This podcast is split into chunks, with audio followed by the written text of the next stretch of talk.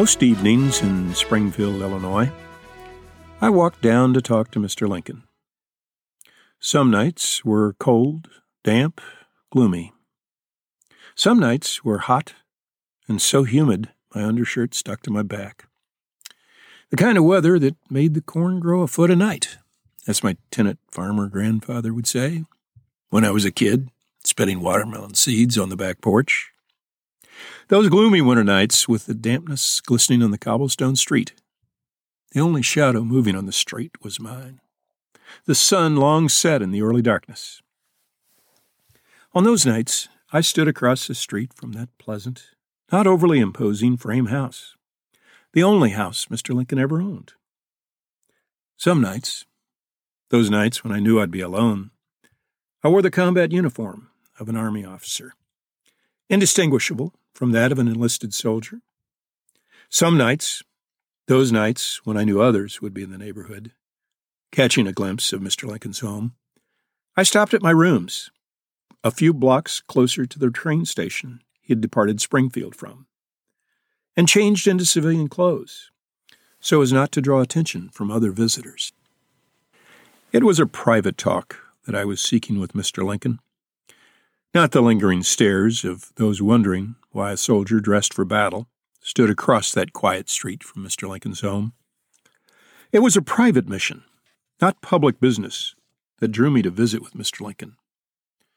I much preferred to visit with him on those London like evenings of late winter, early spring, with the chill, damp air penetrating my desert camouflage. The chattering tourists snapping selfies, herded by guides speaking an indecipherable language, or the school teachers struggling to control boisterous kids, interrupted my communion with Mr. Lincoln on the warm summer nights. Good for growing corn, not so good for a commander seeking solace. Why did I want to talk with Mr. Lincoln? Why did I walk from the comfortable townhouse with that fire crackling in the fireplace, the one overlooking Mr. Lincoln's park and his library and his museum, and the railroad depot he'd left Springfield from. I made that walk because he'd carried far greater burdens than I. He'd lost far more soldiers than I. Like me, a man from a humble background. Like me, a man who'd become a lawyer. Like me, a man who'd served as an enlisted soldier. Like me, a man who became an officer in the Illinois National Guard like me, a man who'd ordered soldiers into combat, but a man who'd faced far greater challenges, far greater losses than me, a man who surely could help me. When you're a kid growing up in Illinois, especially central Illinois, you grow up with Mr. Lincoln. The license plates on your parents' car, your grandparents' farm truck, and your wild uncle's motorcycle all say, Land of Lincoln. The pennies you hoard have Mr. Lincoln on them. In the sixth grade, you board the big yellow school buses and trundle over to Springfield, where you visit that same Mr. Lincoln's home, his tomb, and the old capitol where he sat as a state legislator. Twenty five years later, after active duty military service, you don the uniform of the Illinois Army National Guard and wear the patch bearing Mr. Lincoln's likeness, the one on your right shoulder the one the enlisted soldiers jokingly refer to as Abe Baby. So it's only natural that after yet another 20 years pass, that you turn to Mr. Lincoln for guidance, for comfort, for wisdom. I talked, he listened. The talks with Mr. Lincoln didn't come quickly or easily, but once they started, they were very necessary. They eased my soul, they helped me get to sleep on those nights alone in Springfield. Those nights with a Blackberry by my bedside, praying that it wouldn't ring during the night. Being a general with soldiers in combat is like being a father with teenagers. When the phone rings in the middle of the night, you know it isn't good news.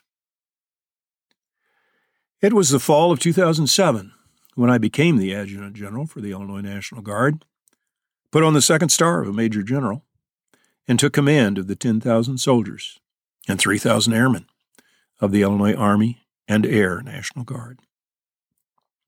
The military, with the Guard and the reserves, had been at war for six years. The nation, less so. The Army was stretched thin. Large scale deployments of the National Guard were taking place to spell the soldiers of the active duty Army. The 3,500 soldiers of the Illinois Army National Guard's 33rd Infantry Brigade Combat Team were slated to mobilize the next year for deployment to Iraq. Units of the Illinois Army and Air National Guard, like National Guard units nationwide, had been deploying, fighting, and dying since September 11, 2001, just as they still are today. But this was to be our largest combat deployment since World War II. Iraq was quieting down. The 400 infantrymen of our 2nd Battalion, 130th Infantry Regiment, the same unit I'd served in as a young first lieutenant, the unit we called Two of the 130, or Blackhawks, in honor of Lincoln's service during the Black Hawk War, had just returned from Iraq without taking a single casualty. Maybe we won the global war on terror, as the George W. Bush administration labeled it. Six weeks into command, six weeks after leaving my comfortable law practice, six weeks after pinning on that second star and becoming a full time guardsman, and no longer a weekend soldier, a half dozen of my senior colonels filed into my second floor corner office on Camp Lincoln to ask me to agree to a remissioning of the 33rd Brigade. The Army didn't need us in Iraq anymore.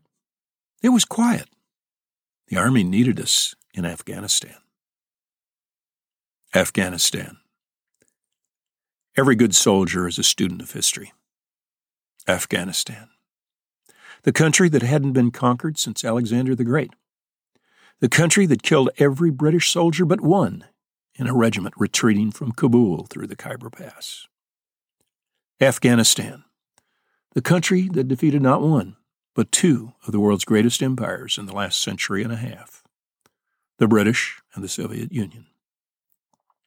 Afghanistan, the place where British soldiers grimly told newcomers Save your last bullet for yourself.